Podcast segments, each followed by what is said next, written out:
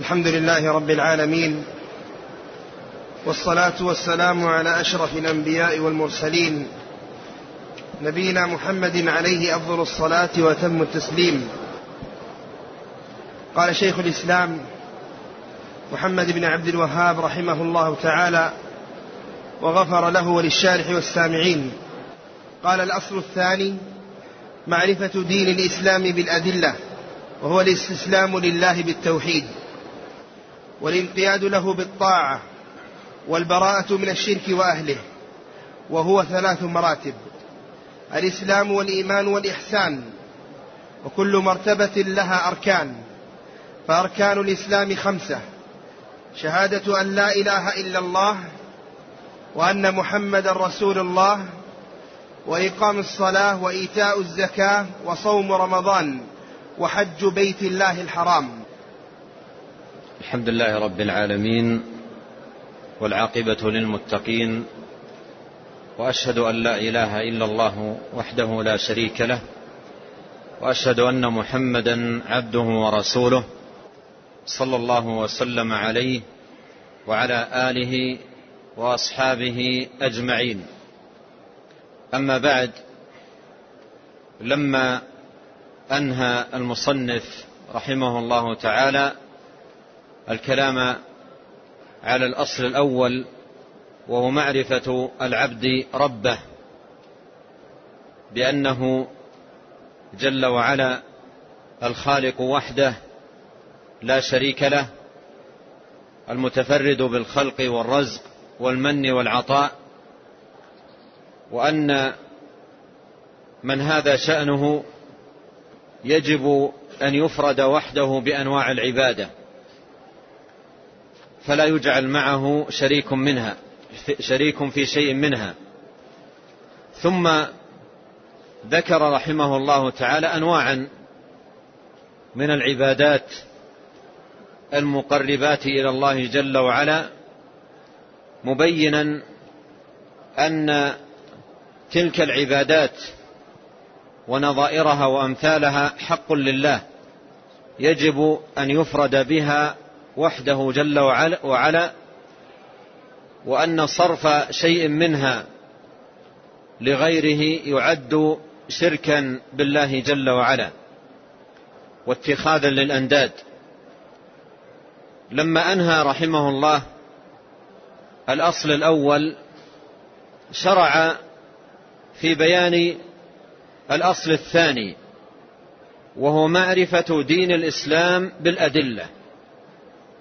معرفة دين الإسلام بالأدلة. ودين الإسلام هو الدين الذي رضيه الله جل وعلا لعباده. قال اليوم أكملت لكم دينكم وأتممت عليكم نعمتي ورضيت لكم الإسلام دينا. وهو الدين الذي لا يقبل الله دينا سواه. قال الله تعالى ومن يبتغي غير الإسلام دينا فلن يقبل منه وهو في الآخرة من الخاسرين. وهو دين الله جل وعلا. قال تعالى إن الدين عند الله الإسلام.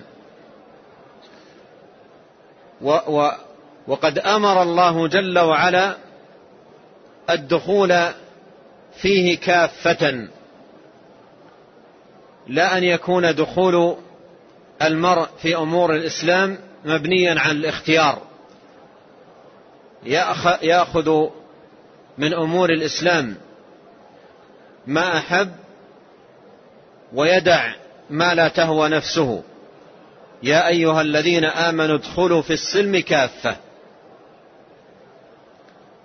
وهذا يتطلب من العبد معرفة الإسلام وشرائعه ومبانيه وما يتعلق به من أحكام ليجاهد نفسه في هذه الحياة ليكون من أهل الإسلام حقا وصدقا.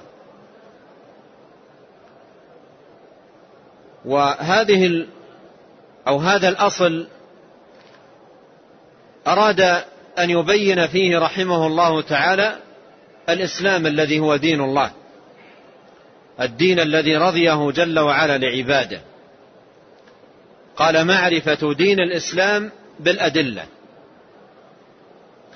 أشير هنا إلى ما سبق التنبيه عليه وهو أن أمور الدين عموما من عقائد وعبادات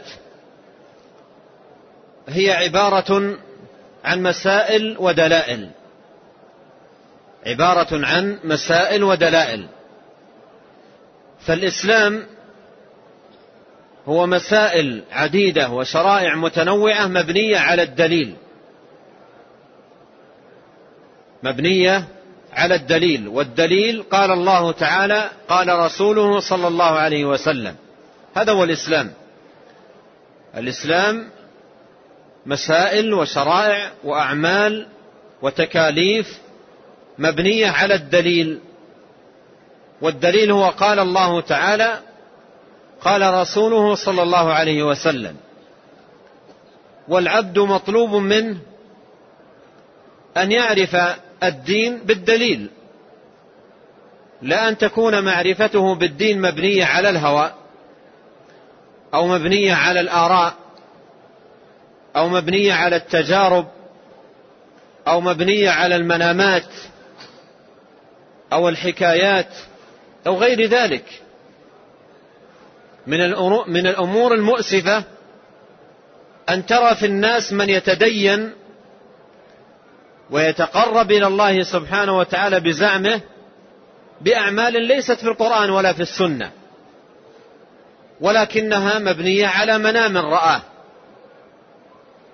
أو تجربة فعلها أو حكاية سمعها أو رأي أعجب به أو قصة ذكرت له أو نحو ذلك من الأمور التي جعلت لدى فئات من الناس مصادر للاستدلال في أمور الدين.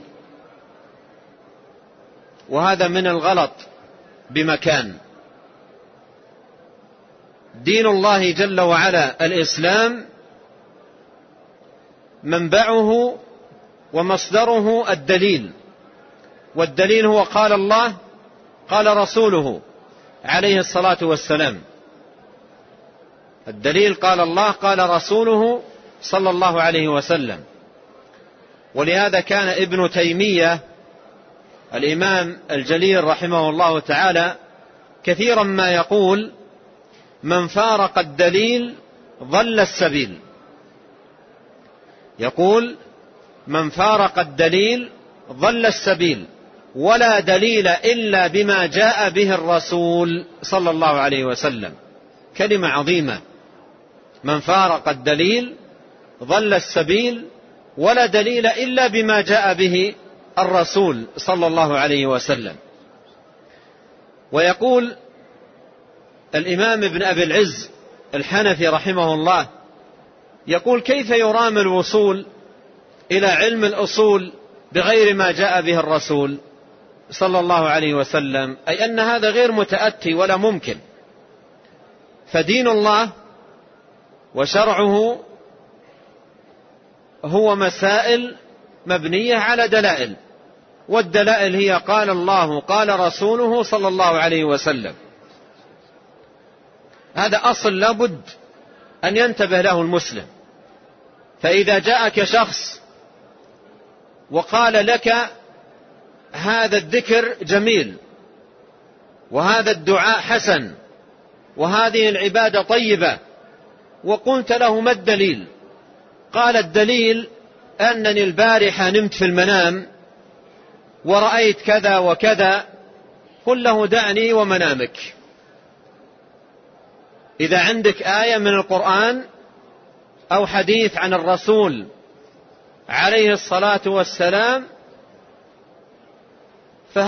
فأهلا وسهلا حي على أما منام أو حكاية أو تقول أو يقول جربت وجرب فلان وهذا بنيناه على تجارب نحن وأشياخنا أو ونحن أخ إخواننا كل هذا لا يبنى عليه دين.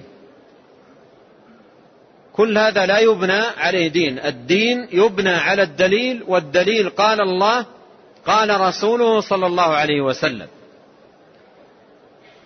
يبنى على الأدلة. ولهذا بدأ رحمه الله بتقرير هذا الأصل الذي لا بد أن يقرر لأن هذا الأصل إن لم يقرر ويثبت زاغ الإنسان وراغ عن الصراط المستقيم. وأخذ هنا وهناك من سبل الانحراف الكثيرة. وأن هذا صراطي مستقيما فاتبعوه ولا تتبعوا السبل. الذي لا يعتصم بالدليل كتاب الله وسنة نبيه عليه الصلاة والسلام لا بد أن يفارق السبيل. شاء أم أبى. لأن العصمة والأمنة والسلامة والسداد مع الدليل كلام الله وكلام رسوله صلوات الله وسلامه عليه. والمصنف رحمه الله مثل ما رأينا في هذا الكتاب وفي كتبه الأخرى ماضي على جادة واحدة مضى عليها أهل السنة قاطبة في قديم الزمان وحديثه. وهي ذكر المسألة مضموما معها دليلها. يقول لك يجوز كذا قال الله تعالى كذا. لا يجوز كذا لقوله صلى الله عليه وسلم كذا. يحرم كذا لأنه ثبت في الحديث كذا وكذا. ماضين على هذه الطريقة. يذكرون المسألة أو الحكم مضموما إليه دليله. هذا الكتاب الذي بين أيدينا كتاب صغير الحجم. صغير الحجم. ومع صغر حجمه فيه من الأدلة ما يبلغ ستين دليلا من القرآن والسنة. كل ما يذكر شيء يقول قال الله تعالى أو يقول قال صلى الله عليه وسلم. يبني كل كلمة يوردها كل حكم يسوقه كل تقرير يورده على الدليل. وهنا تعرف الفرق بين دعاة الحق ودعاة الضلال. والفرق بين كتب أهل السنة وكتب أهل البدع. ترى في كتب أهل البدع استدلال بغير القرآن والسنة. إما يستدل بالعقل المجرد أو يستدل بالتجربة أو يستدل بالمنامات أو يستدل بالحكايات إلى غير ذلك من مصادر الاستدلال الكثيرة التي أخذت الناس إلى سبل الانحراف عن صراط الله تبارك وتعالى المستقيم. ولهذا قرر هذا الأصل من البداية. قال معرفة دين الإسلام بالأدلة. معرفة دين الإسلام بالأدلة. والأدلة عنده وعند غيره من أئمة الدين وعلماء السنة هي الآيات القرآنية والأحاديث النبوية. هذه الأدلة. ولهذا الكتاب كله ماضي على هذه الطريقة. إما يستدل بآية أو يستدل بحديث عن الرسول صلوات الله وسلامه وبركاته عليه. قال وهو الاستسلام لله بالتوحيد والانقياد له بالطاعة والبراءة من الشرك وأهله. هذا الإسلام. وهذا التعريف أقول أيها الإخوة ينبغي أن نحفظه. تعريف عظيم جدا وجامع. ومن أحسن التعريف التي بين بها الإسلام. الإسلام قال هو الاستسلام لله بالتوحيد.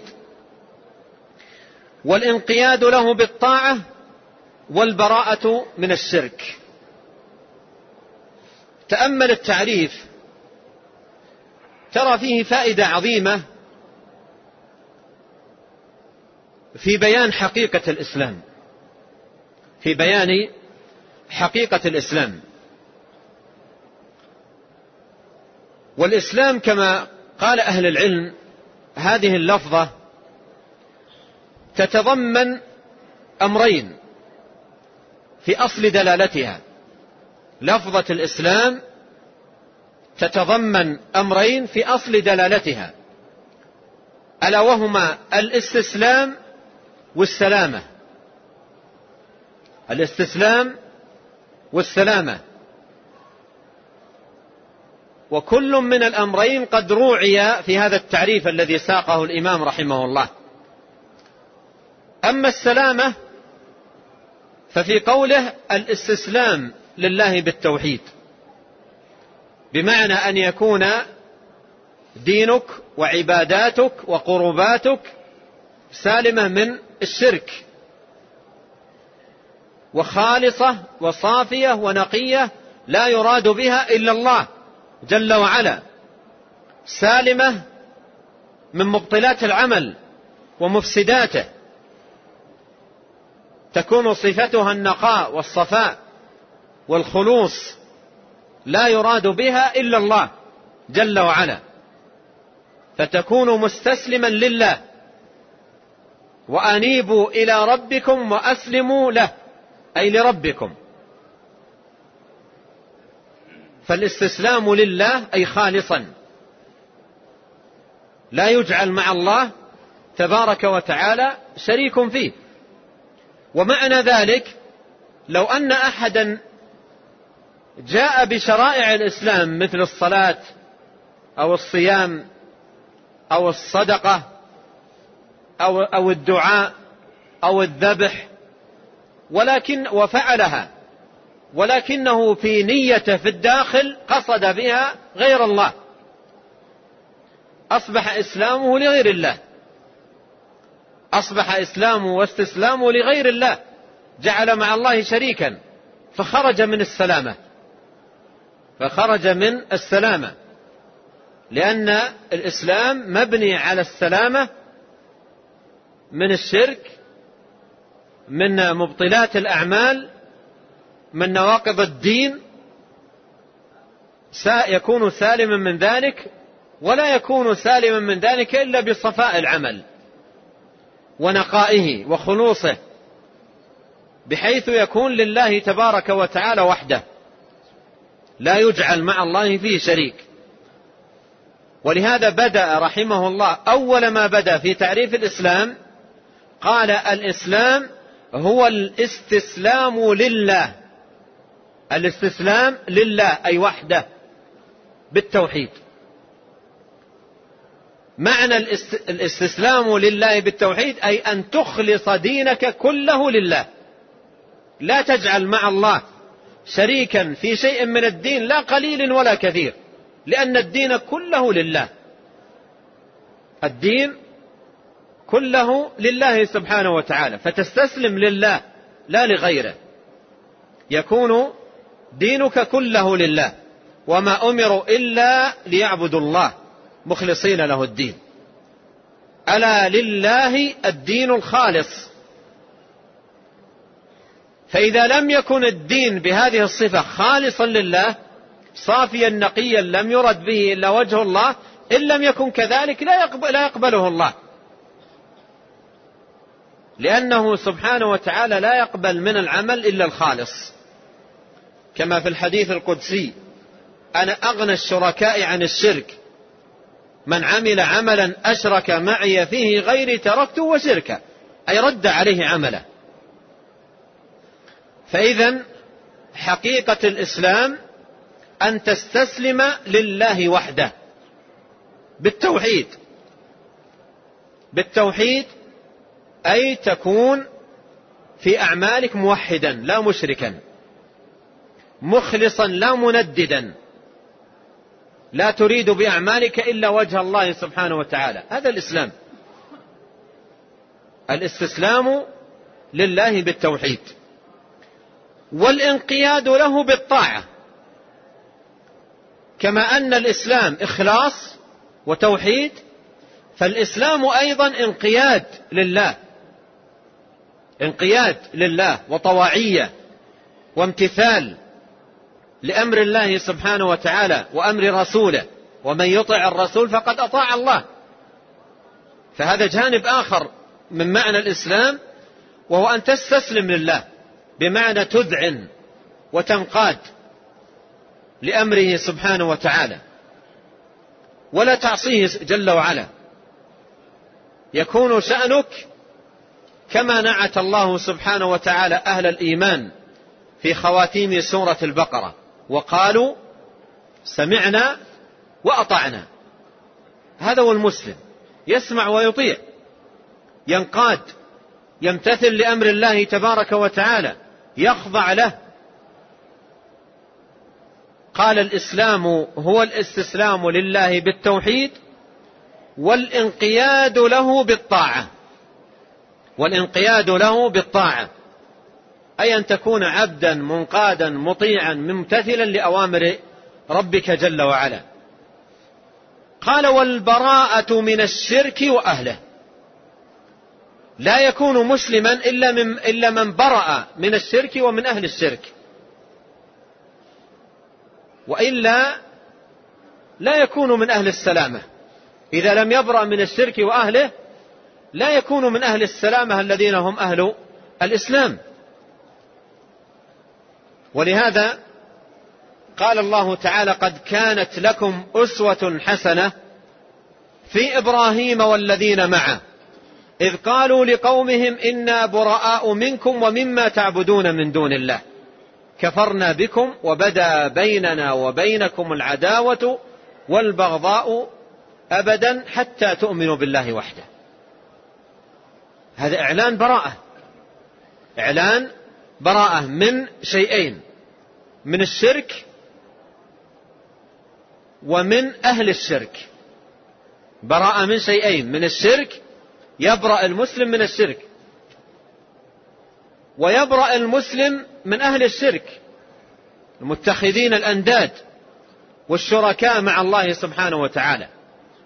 وبهذا يعلم أن من لم يبرأ من الشرك وأهله لا يكون من أهل الإسلام. لأن من الإسلام من الإسلام أن تبرأ من الشرك. من قال لا إله إلا الله وكفر بما يعبد من دون الله دخل الجنة. اشترط الكفر بما يعبد من دون الله. فإذا البراءة من الشرك والبراءة من أهل الشرك هذه من الإسلام ومن حقيقة الإسلام. هذا تعريف الإسلام وهو تعريف جامع مانع عظيم.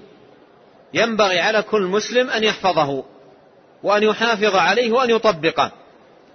قال الإسلام الإستسلام لله بالتوحيد والإنقياد له بالطاعة والبراءة من الشرك وأهله.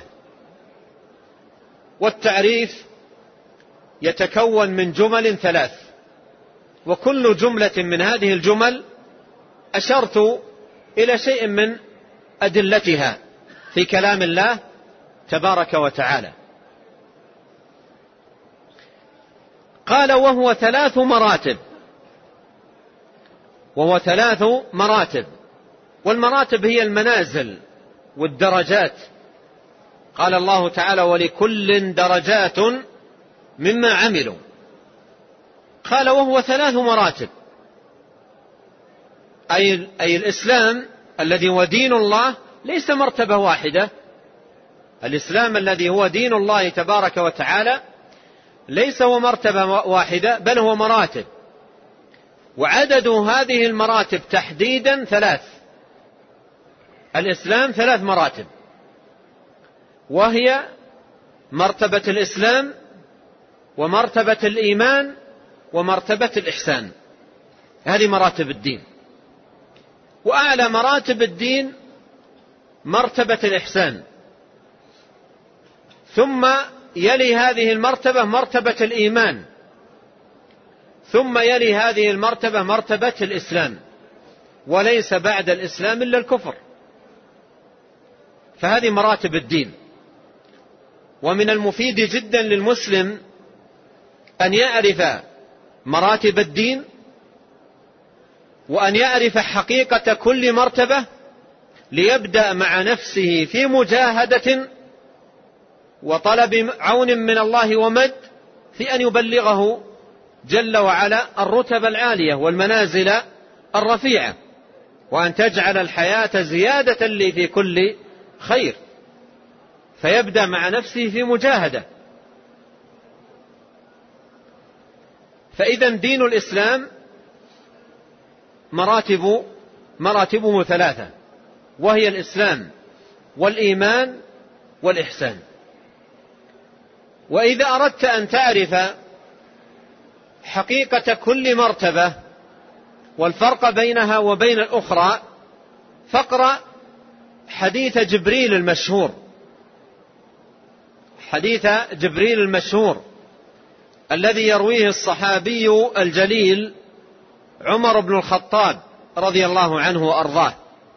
قال بينا نحن جلوس عند رسول الله صلى الله عليه وسلم. اطلع علينا رجل شديد بياض الثياب شديد سواد الشعر لا يرى عليه أثر السفر ولا يعرفه منا أحد. حتى إذا جلس إلى النبي صلى الله عليه وسلم أسند ركبتيه إلى ركبتيه ووضع كفيه على فخذيه وقال يا محمد أخبرني عن الإسلام. قال أن الإسلام أن تشهد أن لا إله إلا الله وأن محمدا رسول الله وتقيم الصلاة وتؤتي الزكاة وتصوم رمضان وتحج البيت الحرام إن استطعت إليه سبيلا. قال صدقت. قال فعجبنا له يسأله ويصدقه. ثم قال يا محمد أخبرني عن الإيمان. قال أن تؤمن بالله وملائكته وكتبه ورسله واليوم الآخر وأن تؤمن بالقدر خيره وشره. قال صدقت. قال أخبرني عن الإحسان. قال أن تعبد الله كأنك تراه. فإن لم تكن تراه فإنه يراك. قال صدقت. قال فأخبرني عن الساعة. قال ما المسؤول عنها بأعلم من السائل؟ قال أخبرني عن أماراتها. قال أن تلد الأمة ربتها. وأن ترى الحفاة العراة العالة رعاء الشاء يتطاولون في البنيان. ثم انطلق. فلبث مليا ثم قال يا عمر أتدري من السائل؟ قلت الله ورسوله أعلم. قال هذا جبريل أتاكم يعلمك يعلمكم دينكم. جاء عليه السلام معلما بصيغة السائل. يعلم الناس دينهم. انتبه جيدا لما ختم به الحديث. وهو قول النبي عليه الصلاة والسلام يعلمك يعلمكم دينكم.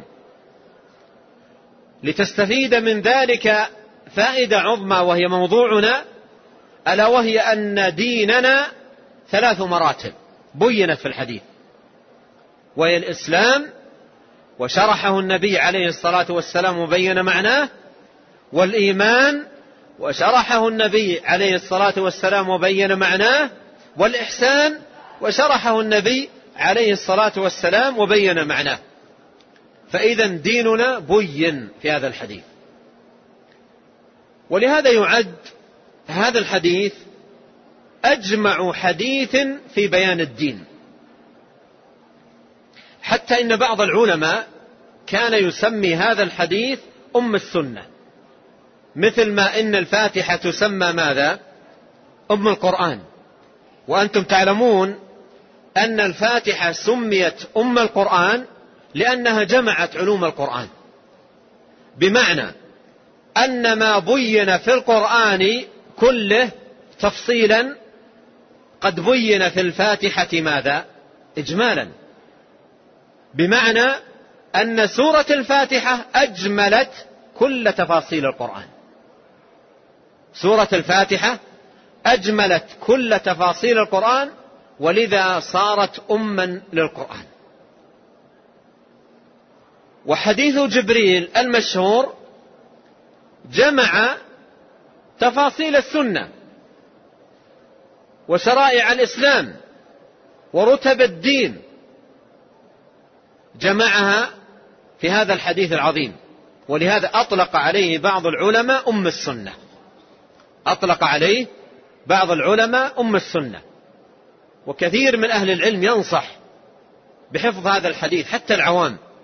والذي لا يستطيع أن يحفظ يكرر الحديث عشرين ثلاثين أربعين مرة حتى يكون محفوظا له. بعض العوام ما وجد من يوجهه. ما وجد من يوجهه.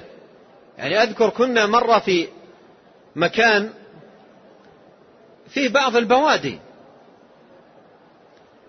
فقلت لأحدهم اقرأ سورة الإخلاص قل والله أحد. ما أحسن يقرأها؟ لم يحسن قراءتها. قال لي أنا عندي قصيدة. قلت هات القصيدة. ويعطينا قصيدة قرابة ستين بيت. عنده قدرة يحفظ. عنده قدرة يحفظ. لكن ما وجد من يوجه ليحفظ مثل هذه هذه الأمور. ولهذا عندنا هنا أحاديث وأمور جامعة ينبغي للعام أن يجاهد نفسه على حفظها. ولا يغالط نفسه يقول أنا ما, ما أستطيع أن أحفظ. يتفقد نفسه سيجد أنه يحفظ أشياء. أعجبته وحفظها ويرددها بين وقت آخر حتى ما تضيع منه. هذا أولى. حديث جبريل وفاتحة الكتاب وسورة الإخلاص وسورة المعوذتين هذه أولى. هذه تجمع لك مقاصد الدين تجمع لك أساس السعادة والفلاح في الدنيا والآخرة. فيجاهد نفسه على حفظ مثل هذه الأحاديث. فالشاهد أن حديث جبريل حديث ينصح العلماء بأن يحفظ. ولعل بهذه المناسبة يكون تعاون يبدأ بيننا وهو موجود لكن نزيد منه نحفظ الأربعين للإمام النووي. وأنا أنصح الحجاج والزوار أن يشتروا هدايا كتاب الأربعين للنووي وكتاب الأصول الثلاثة ويبدأ في البلد يشجع. العوام والصغار والنساء والأولاد يحفظون. أليس هناك من يشغلهم في البلاد بحفظ القصائد؟ وبحفظ التوافه وبحفظ الأمور التي لا قيمة لها ولا فائدة إذا نحن أيضا لا بد أن نعمل. لا بد أن نعمل مع أولادنا أهلينا جيراننا. نبدأ نفعل انتشار الخير ونشجع عليه ونحفز حتى ينتشر الخير. لا سيما أننا في هذا الزمان ابتليت عقول كثير من الناس من خلال القنوات ومن خلال المجلات ومن خلال الوسائل الكثيرة التي انفتحت على الناس شغلت العقول. تجد كثير من الناس يعرف أشياء كثيرة إلا دينه الذي خلق لأجله. يعرف أشياء كثيرة إلا دين الذي خلق لأجله لا يعرفه. أساسيات في الدين أصول قواعد مهمة في الدين لا يعرفها. وإذا سألت عن توافه من أمور الدنيا أو توافه من المحرمات والخسائس يعرفها بالتفصيل. شغلت العقول.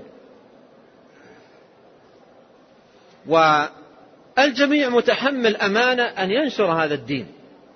أن ينشر هذا الدين وأن يكون من المتعاونين على البر والتقوى وإيصال الخير للناس.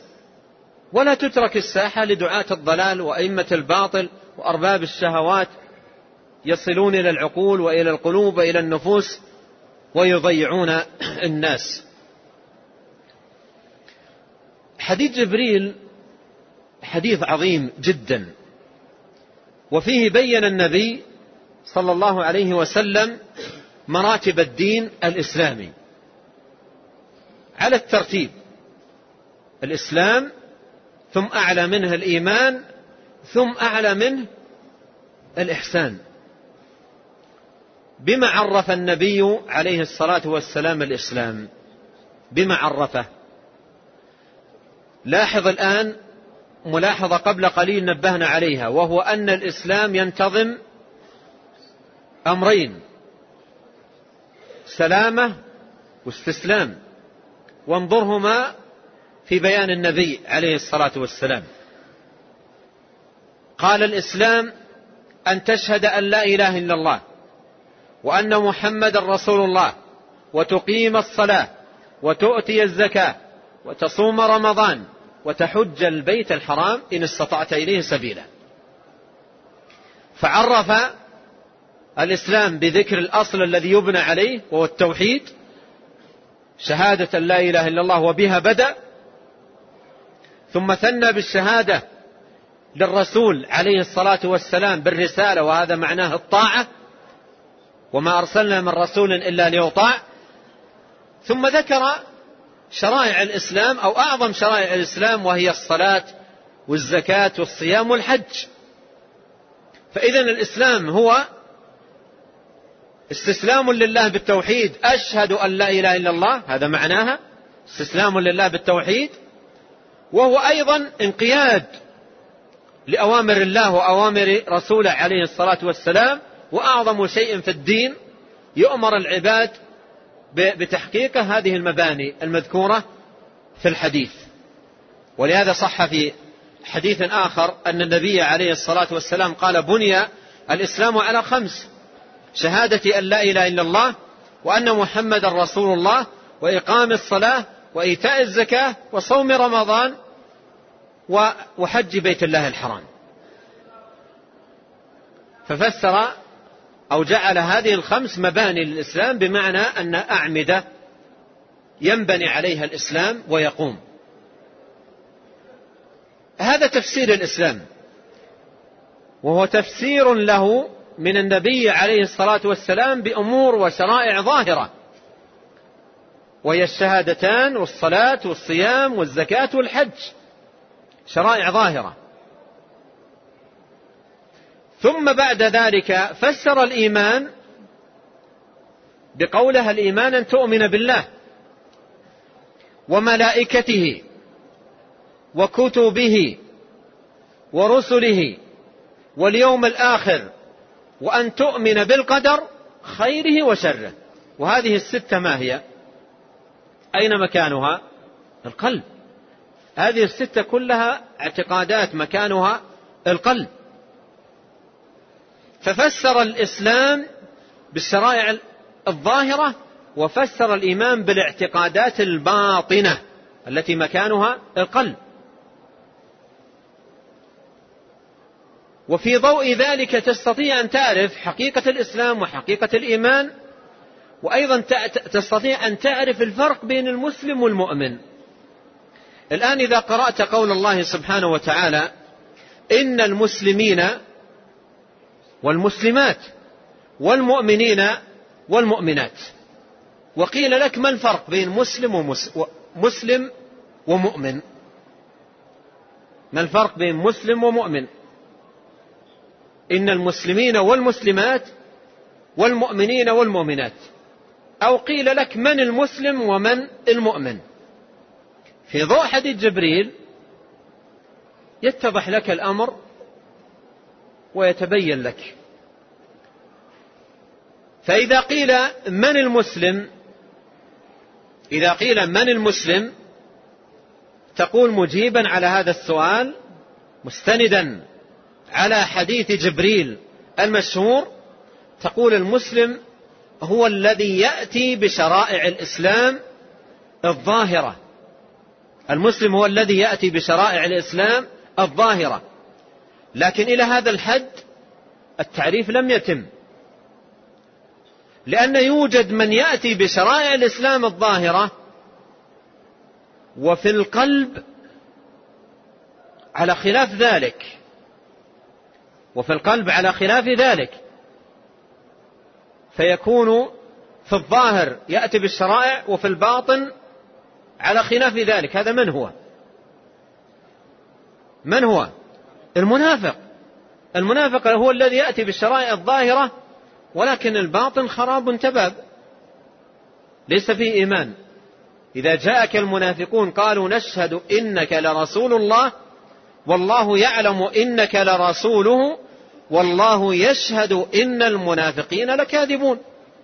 في الآية الأخرى قال وإذا لقوا الذين آمنوا قالوا آمنا وإذا خلوا إلى شياطينهم قالوا إنا معكم. إنما نحن مستهزئون.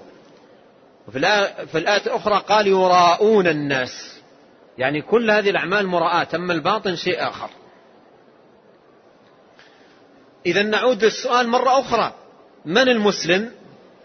المسلم هو الذي يأتي بشرائع الإسلام الظاهرة وعنده من الإيمان ما يصحح إسلامه. وعنده من الإيمان القدر الذي يصحح إسلامه هذه لا بد أن تضاف. المسلم هو الذي يأتي بشرائع الإسلام الظاهرة يصلي يصوم. يشهد أن لا إله إلا الله أن محمد رسول الله. وعنده أي في قلبه من الإيمان ما يصحح إسلامه. لا يشترط أن يملأ أن يمتلئ القلب إيمانا. بل يكفي ليكون مسلما أن يوجد في القلب القدر الذي يصحح الإسلام. ما هو القدر الذي يصحح الإسلام؟ ما هو القدر الذي يصحح الإسلام؟ هو الإيمان الجازم. نعم هو الإيمان الجازم بهذه الأصول. بمعنى أن لا يكون عنده شك في الإيمان بالله ولا بالكتب ولا بالرسل ولا باليوم الآخر ولا بالقدر لا يكون عنده شك في ذلك. لأن إن وجد الشك ارتفع الجزم. وإذا ارتفع الجزم انتفى الإيمان. ووجد الكفر وحبطت الأعمال. ومن يكفر بالإيمان فقد حبط عمله وهو في الآخرة من الخاسرين. فلا بد أن يكون عنده الإيمان الجازم أي الذي لا يكون في شك ولا ريب بهذه الأصول. هناك شيء أعلى من الإيمان الجازم اسمه الإيمان الراسخ. هذا لا يشترط.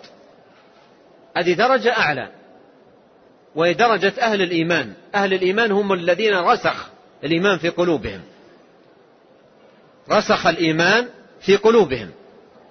إذا المسلم هو الذي جاء بشرائع الإسلام الظاهرة وعنده من الإيمان ما يصحح إسلامه هذا المسلم. المؤمن من هو؟ أجب على السؤال في ضوء حديث جبريل. قال الإيمان أن تؤمن بالله وملائكته وكتبه ورسله واليوم الآخر والقدر خيره وشره. فتقول المؤمن هو الذي تحقق الإيمان في قلبه. الإيمان المؤمن هو الذي تحقق الإيمان في قلبه ودخل وتمكن ورسخ.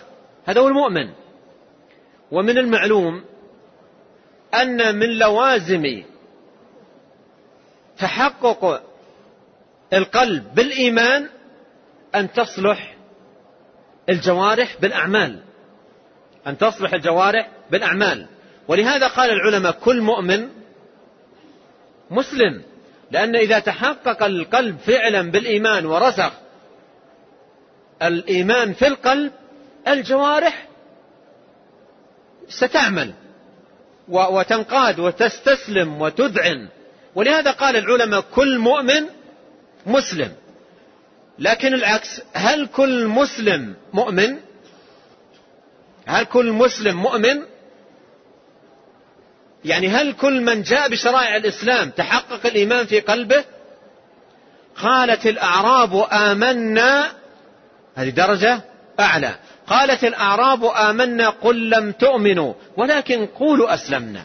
يعني ما زلتم في درجة أقل درجة الإيمان لم تبلغوها. لا تقولوا آمنا لأنكم لم تبلغوا درجة الإيمان. لم تبلغوا درجة الإيمان.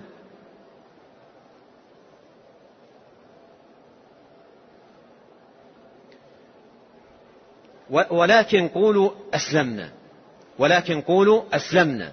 يعني أنتم ما زلتم في هذه الدرجة. أما درجة الإيمان لم تبلغوها بعد.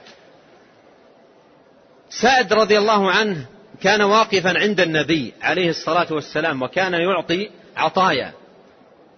فقال يا رسول الله ما لك عن فلان؟ يعني لم تعطي وإني لأراه مؤمنا. قال أو مسلما. نبهه إلى هذا الأمر. قال أو مسلما. لأن درجة الإسلام أقل ودرجة الإيمان أعلى. وإذا عرفت أن درجة الإيمان أعلى من درجة الإسلام فمعنى ذلك أن الدرجة العالية لا يوصل إليها إلا بتحقيق الدرجة التي دونها. ولهذا كل مؤمن مسلم وليس كل مسلم مؤمنا. كل مؤمن مسلم وليس كل مسلم مؤمنا. إذا من المؤمن في ضوء حديث جبريل؟ المؤمن هو الذي حقق أو تحقق الإيمان في قلبه ورسخ في نفسه ومن كان بهذا الوصف جوارحه ستصلح تبعا لذلك. والجوارح الجوارح تبع لمرادات القلوب. الجوارح تبع لمرادات القلوب. كما قال نبينا عليه الصلاة والسلام ألا إن في الجسد مضغة؟ إذا صلحت صلح الجسد كله وإذا فسدت فسد الجسد كله ألا وهي القلب. فالقلب إذا عمر بالإيمان الجوارح كلها تصلح تبعا له. ولهذا يؤثر عن أبي هريرة رضي الله عنه أنه قال القلب ملك والجوارح جنوده. فإذا طاب الملك طاب الجند وإذا خاب الملك خاب الجند. أورد هذا شيخ الإسلام بن تيمية وقال كلاما معناه أن كلام النبي صلى الله عليه وسلم أدق أو عبارة نحوها. لأن الملك قد يطيب ويخيب بعض الجند. والملك قد يفسد ويطيب بعض الجند. أما القلب ليست في هذه ليس في هذا الأمر. إذا صلح الجوارح كلها تصلح تبعا له. الجوارح كلها تصلح تبعا له. لأن الجوارح لا تتخلف عن مرادات القلوب. وبهذا نعلم أن القلب إذا تحقق بالإيمان وعمر بالإيمان ورسخ الإيمان فيه الجوارح صلحت صلحت تبعا له. وهذا معنى قول العلماء رحمهم الله كل مؤمن مسلم وليس كل مسلم مؤمنا. ثم بعد ذلك تأتي درجة أعلى من هاتين الدرجتين وهي درجة الإحسان. قال أخبرني عن الإحسان. والإحسان أصل هذه الكلمة في مدلولها اللغوي الإتقان والإجادة. فما هي درجة الإتقان والإجادة؟ وأن تبلغ في الدين الذروة والدرجة العالية الرفيعة ما هي؟ ما الإحسان في الدين؟ متى يكون الإنسان أتقن دينه وجاء منه بالدرجة العليا والمنزلة الرفيعة. ما الإحسان؟ يعني في الدين. متى يكون الإنسان محسنا متقنا مجيدا في دينه؟ بلغ الرتبة العليا. قال أخبرني عن الإحسان أي في الدين. قال أن تعبد الله كأنك تراه. أن تعبد الله كأنك تراه. فإن لم تكن تراه فإنه يراك. يعني أن تكون في عبادتك لله سبحانه وتعالى بهذه الحال. خاضعا خاشعا ذليلا منكسرا مقبلا على الله سبحانه وتعالى كأنك ترى الله. كأنك ترى الله. وإن لم تكن تراه فإنه يراك. إن لم تكن تراه ببصرك اعلم أنه يراك. ويطلع عليك. الذي يراك حين تقوم وتقلبك في الساجدين. وعندما يصل العبد في عبوديته وذله وانكساره بين يدي الله تبارك وتعالى إلى هذه الدرجة يعبد الله كأنه يرى الله يكون بلغ الإتقان والإجادة فيكون محسنا وصل إلى درجة الإحسان. وهذه الدرجة كانت في الأولين كثيرة وفي الآخرين قليلة. كما يوضح ذلك قول الله جل وعلا في سورة الواقعة. لما ذكر درجة المقربين وهم, المحسن وهم المحسنون قال ثلة من الأولين وقليل من الآخرين. ثلة من الأولين وقليل من الآخرين.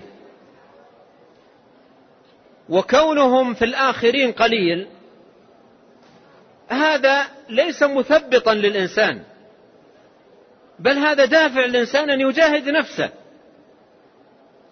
ويسأل ربه تبارك وتعالى أن يعينه. والذين جاهدوا فينا لنهدينهم سبلنا وإن الله لمع المحسنين وإن الله لمع المحسنين. يجاهد نفسه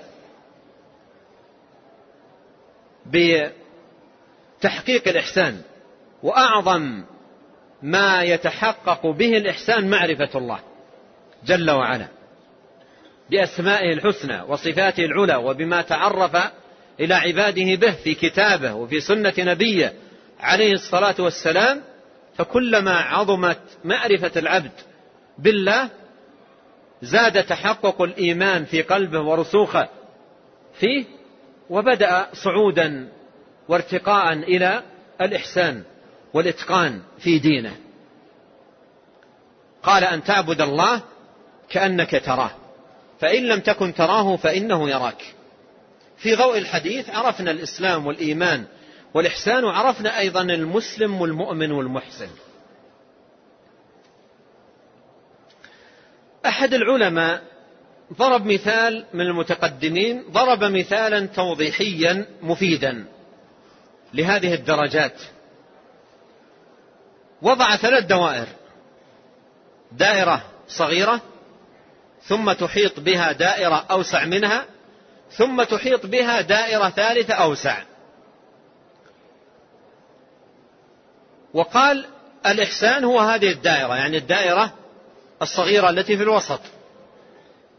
والإيمان الدائرة الأوسع. والإسلام الدائرة الأوسع. أول ما يدخل الإنسان لدائرة الدين أول ما يدخل لدائرة الدين يدخل ماذا؟ الإسلام. أول ما يكون دخوله لدائرة الدين يكون ليدخل الإسلام. أشهد أن لا إله إلا الله وأن محمد رسول الله ويبدأ بشرائع الإسلام. أصبح مسلما. دخل في دائرة الإسلام. تعمق في الدين وعرف حقائق الإيمان وقوي الإيمان في قلبه وتمكن في نفسه ورسخ دخل للدائرة الأخرى التي هي دائرة ماذا؟ الإيمان زاد حظه وقوي نصيبه من الإيمان وترقى في, در في, في رتبه ودرجاته إلى أن بلغ به الحال في تقربه إلى الله وعبادته لله واتيانه بالطاعات والعبادات إلى أن أصبح يعبد الله كأنه يرى الله. وصل إلى هذا دخل في ماذا؟ في درجة الإحسان. الذي في درجة الإحسان هو أيضا الذي في دائرة الإحسان هو أيضا في دائرة الإيمان وهو أيضا في دائرة الإسلام. ولهذا كل محسن مؤمن مسلم. وليس كل مسلم مؤمنا. وليس كل مؤمن محسنا. فالذي في دائرة الإحسان إن خرج منها يكون في دائرة الإيمان. فإن خرج منها يكون في دائرة الإسلام. فإن خرج من دائرة الإسلام ليس بعد الإسلام إلا الكفر وماذا بعد الحق إلا الضلال؟ إذا خرج من دائرة الإسلام ليس هناك إلا الكفر بالله تبارك وتعالى. يكون من أهل النار. من يخرج من هذه الدوائر يكون من أهل النار. إن مات على ذلك كان من أهل النار مخلدا فيها أبد الآباد. فهذه مراتب الدين. هذه مراتب الدين الإسلامي والمصنف رحمه الله سيتكلم عن أركان كل مرتبة. مرتبة الإسلام أركانها خمسة. ستأتي عند المصنف ومرت معنا في حديث جبريل. شهادة لا إله إلا الله أن محمد رسول الله. هذا الركن الأول. الشهادتان. وإقام الصلاة. وإيتاء الزكاة وصوم رمضان وحج البيت الحرام. هذه أركان الإسلام. والدليل على أنها أركان للإسلام قول النبي عليه الصلاة والسلام بني الإسلام على خمس.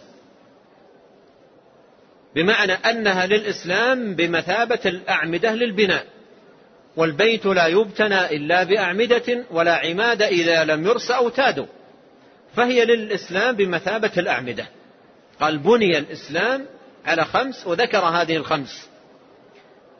فهذه الخمس تعد أركانا للإسلام ينبني عليها. والإيمان أركانه ستة. وستأتي عند المصنف رحمه الله تعالى. والإحسان له ركن واحد. وأيضا سيأتي عند المصنف رحمه الله تعالى وهو أن تعبد الله كأنك ترى الله أن تعبد الله كأنك تراه فإن لم تكن تراه فإنه يراك. قال رحمه الله فأركان الإسلام خمسة شهادة أن لا إله إلا الله وأن محمدا رسول الله وإقام الصلاة وإيتاء الزكاة وصوم رمضان وحج بيت الله الحرام. ثم بدأ رحمه الله تعالى يفصل في هذه المراتب بعض الشيء فيذكر كل مرتبة يفصل في هذه الأركان بعض الشيء فيذكر كل ركن منها ويذكر معه دليلة من كلام الله سبحانه وتعالى. نعم. قال فدليل الشهادة قوله تعالى شهد الله أنه لا إله إلا هو والملائكة وأولو العلم قائما بالقسط. لا إله إلا هو العزيز الحكيم. ومعناها لا معبود بحق إلا الله. لا إله نفيا لا معبود بحق إلا الله. لا إله نافيا جميع ما يعبد من دون الله إلا الله مثبتا العبادة لله وحده لا شريك له في عبادته كما أنه لا شريك له في ملكه.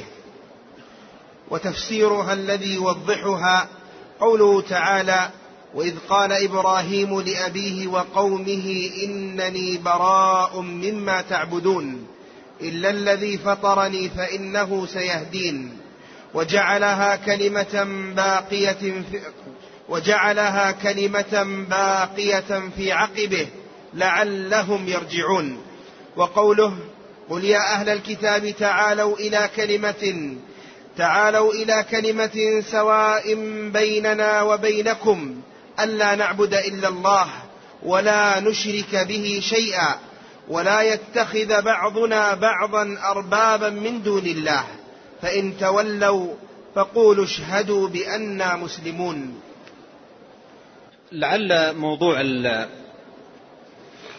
آه، الشهادتين يؤجل لأن فيه بعض التفاصيل التي يحسن أن نقف عليها من أول نشاطنا. وإذا دخلنا الآن في موضوع الشهادتين ربما لا تتحقق الفائدة فنؤجل الحديث عن موضوع الشهادتين للقاء الغد بإذن الله تبارك وتعالى لكن تتمة لموضوع مراتب الدين. هذه المراتب جاء ذكرها في قول الله سبحانه وتعالى ثم أورثنا الكتاب الذين اصطفينا من عبادنا. فمنهم ظالم لنفسه ومنهم مقتصد ومنهم سابق بالخيرات بإذن الله. ذلك هو الفضل الكبير جنات عدن يدخلونها. جنات عدن يدخلونها. الواو في قوله يدخلونها. تتناول من ذكر في الحديث في الآية أصناف ثلاثة. ظالم لنفسه ومقتصد وسابق بالخيرات.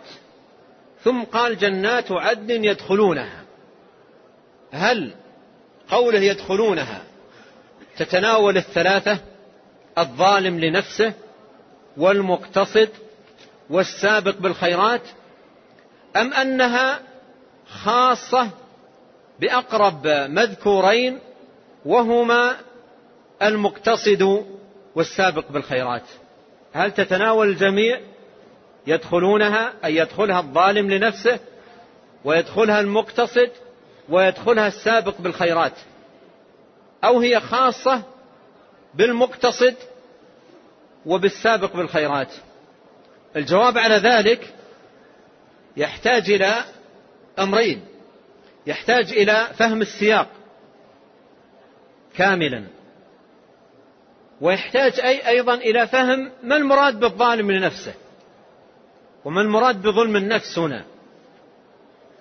لأن الظلم إذا أطلق في القرآن تارة يراد به الظلم الذي هو الشرك والكفر بالله. وتارة يراد به الظلم الذي هو المعاصي والذنوب التي دون الكفر. فنرجع إلى الآية وننظر ما المراد بالظلم هنا؟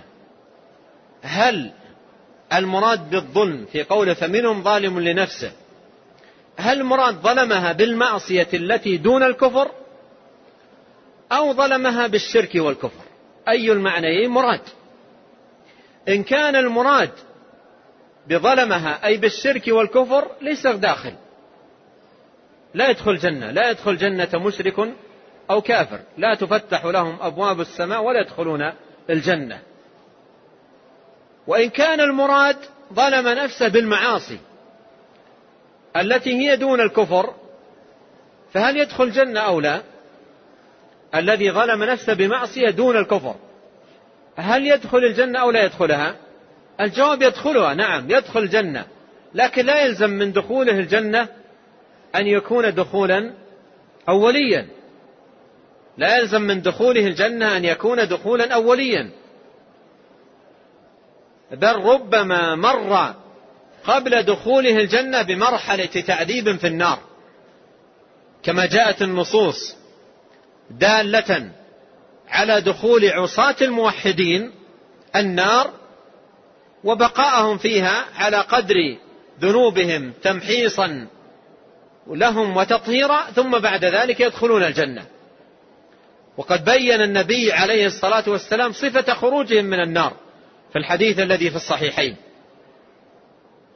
قال عليه الصلاة والسلام فإذا أذن الله عز وجل بخروجهم أمامت أماتتهم النار إماتة فكانوا فحما يعني مثل قطع الفحم ثم يخرجون من النار ضبائر ضبائر.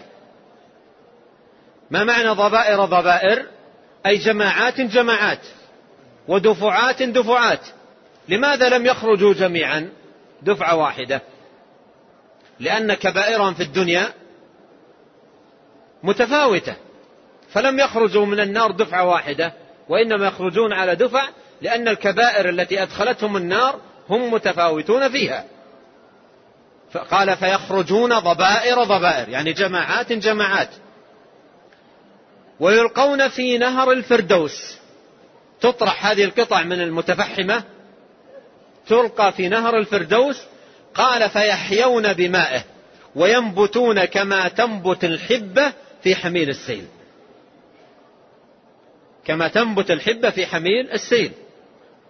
هؤلاء ظالمون لأنفسهم. لكن هل ظلموا أنفسهم بالكفر والشرك؟ لو ظلموا أنفسهم بالكفر والشرك لكان دخولهم النار دخول تخليد وتأبيد. أما من كان ظلمه لنفسه بالمعاصي التي دون الشرك فإن دخوله للنار لا يكون دخول تخليد وتأبيد وإنما يكون دخول تطهير وتنقية. يدخل ليطهر وينقى الكافر لا يدخل النار ليطهر وينقى الكافر المشرك لا يدخل النار ليطهر وينقى لأن خبث الشرك لا تطهره النار. ولهذا يدخل النار ليبقى فيها أبد الآباد لا يقضى عليهم فيموتوا ولا يخفف عنهم من عذابها. فإذا الظالم لنفسه في قوله فمنهم ظالم لنفسه ما المراد به؟ هل المراد به الذي ظلم نفسه الذي ظلم نفسه بالمعصية أو الذي ظلم نفسه بالشرك؟ اقرأ الآيات. يأتيك الجواب. اقرأ الآيات ويأتيك الجواب. لما ذكر الله عز وجل هذه الأقسام الثلاثة فمنهم ظالم لنفسه ومنهم مقتصد ومنهم سابق بالخيرات بإذن الله ذلك هو الفضل الكبير جنات عدن يدخلونها. ذكر ثوابهم في الجنة. بعدها بقليل قال والذين كفروا والذين كفروا لهم نار جهنم. لا يقضى عليهم فيموتوا ولا يخفف عنهم من عذابها. كذلك نجزي كل كفور وهم يصطرخون فيها. ربنا أخرجنا نعمل صالحا غير الذي كنا نعمل. أولم نعمركم ما يتذكر فيه من تذكر وجاءكم النذير؟ فذوقوا فما للظالمين. فذوقوا فما للظالمين من نصير. هل قوله الظالمين هنا هي نفس الظالمين هناك منهم ظالم نفسه؟ لا. فما للظالمين؟ أي الكافرين المشركين. الظلم هنا المراد به الشرك.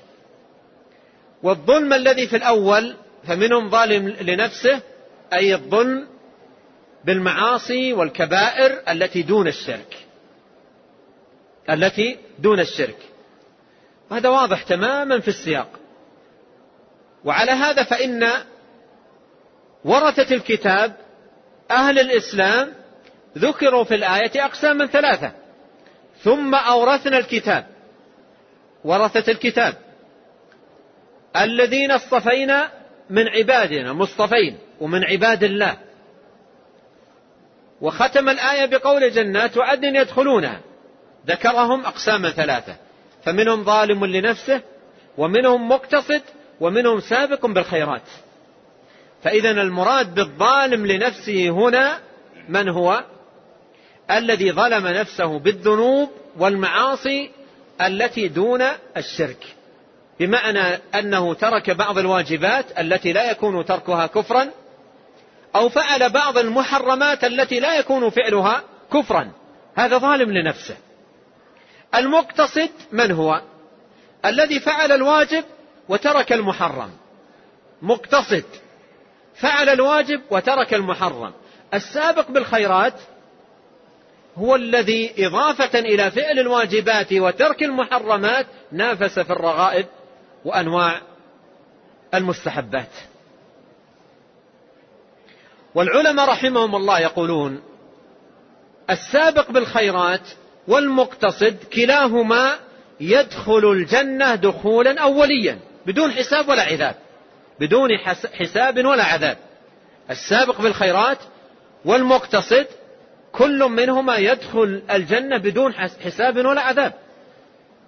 ودرجتهما في الجنة متفاوتة. والظالم لنفسه يدخل الجنة لكنه قد يمر قبل دخوله لها بمرحلة تطهير وتنقية في النار. ثم يدخل الجنة. نعود إلى السؤال السابق. قول الله تعالى جنات عدن يدخلونها. الواو تشمل الثلاثة أو لا؟ تشمل الثلاثة. الواو تشمل الثلاثة. الظالم لنفسه والمقتصد والسابق بالخيرات إلا أن السابق بالخيرات والمقتصد دخولهما للجنة دخولا أوليا بدون حساب ولا عذاب. نسأل الله الكريم لنا أجمعين من فضله. والظالم لنفسه يكون أيضا يدخل الجنة ولكنه قد يمر قبل ذلك بمرحلة تطهير وتمحيص وتنقية في النار والكل يدخل الجنة. ولهذا الإمام المفسر العلامة الشيخ الشنقيطي يعظم الواو هذه. وإذا جاء في تفسيره في مواضع كثيرة إذا جاء عند هذه الواو يقف عند الواو يدخلونها يعظم الواو هذه. وهذه من بصيرة رحمة الله عليه بالقرآن. يقف عند الواو ويقول هذه الواو ينبغي أن تكتب بكذا ويعظم الواو لأنها شملت هؤلاء كلهم الظالم نفسه والمقتصد والسابق بالخيرات.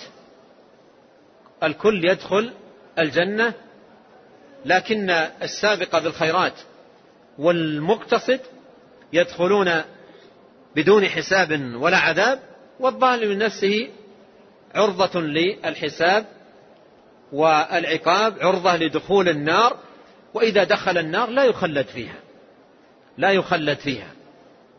وهذا يفيدك فائدة عظيمة في مكانة التوحيد. في مكانة التوحيد. فالتوحيد إذا حققه العبد لم يدخل النار كان مانعا من دخول النار.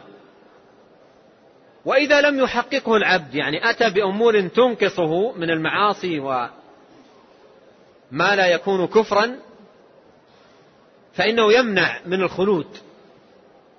يمنع من الخلود في النار. وقد جاء في الحديث القدسي أن الله سبحانه وتعالى يقول أخرجوا من النار من قال لا إله إلا الله وفي قلبه أدنى مثقال ذرة من إيمان. وفي قلبه أدنى مثقال ذرة من إيمان. فهذا يدلنا على مكانة التوحيد العظيمة ومنزلته العلية. المؤلف رحمه الله بدأ بيان الإسلام بذكر مراتبه إجمالا وهي الإسلام والإيمان والإحسان ثم بدأ يفصل القول في هذه المراتب مرتبة مرتبة فبدأ بالإسلام وذكر أن له أركانا خمسة وهي شهادة أن لا إله إلا الله وأن محمد رسول الله وإقام الصلاة وإيتاء الزكاة وصوم رمضان وحج بيت الله الحرام ثم شرع يفصل في هذه الأركان ركنا ركنا ويذكر على كل ركن دليلا نسأل الله الكريم رب العرش العظيم أن ينفعنا أجمعين بما علمنا وأن يجعل ما نتعلمه حجة لنا لا علينا وأن يجعلنا هداة مهتدين من الذين يستمعون القول فيتبعون أحسنه أولئك الذين هداهم الله وأولئك هم أولو الألباب. اللهم أعنا ولا تعن علينا. وانصرنا ولا تنصر علينا. وامكر لنا ولا تمكر علينا. واهدنا ويسر الهدى لنا. وانصرنا على من بغى علينا. اللهم اجعلنا لك شاكرين. لك ذاكرين. إليك أواهين منيبين. لك مخبتين لك مطيعين. اللهم تقبل توبتنا واغسل حوبتنا وأجب دعوتنا وثبت حجتنا وسدد ألسنتنا واسلل سخيمة صدورنا. اللهم اهدنا واهد لنا واهد بنا ويسر الهدى لنا واجعلنا هداة مهتدين وأصلح لنا شأننا كله. اللهم اغفر لنا ولوالدينا ولمشايخنا وللمسلمين والمسلمات والمؤمنين والمؤمنات الأحياء منهم والأموات إنك غفور رحيم والله تعالى أعلم وصلى الله وسلم على عبد الله ورسوله نبينا محمد وآله وصحبه أجمعين.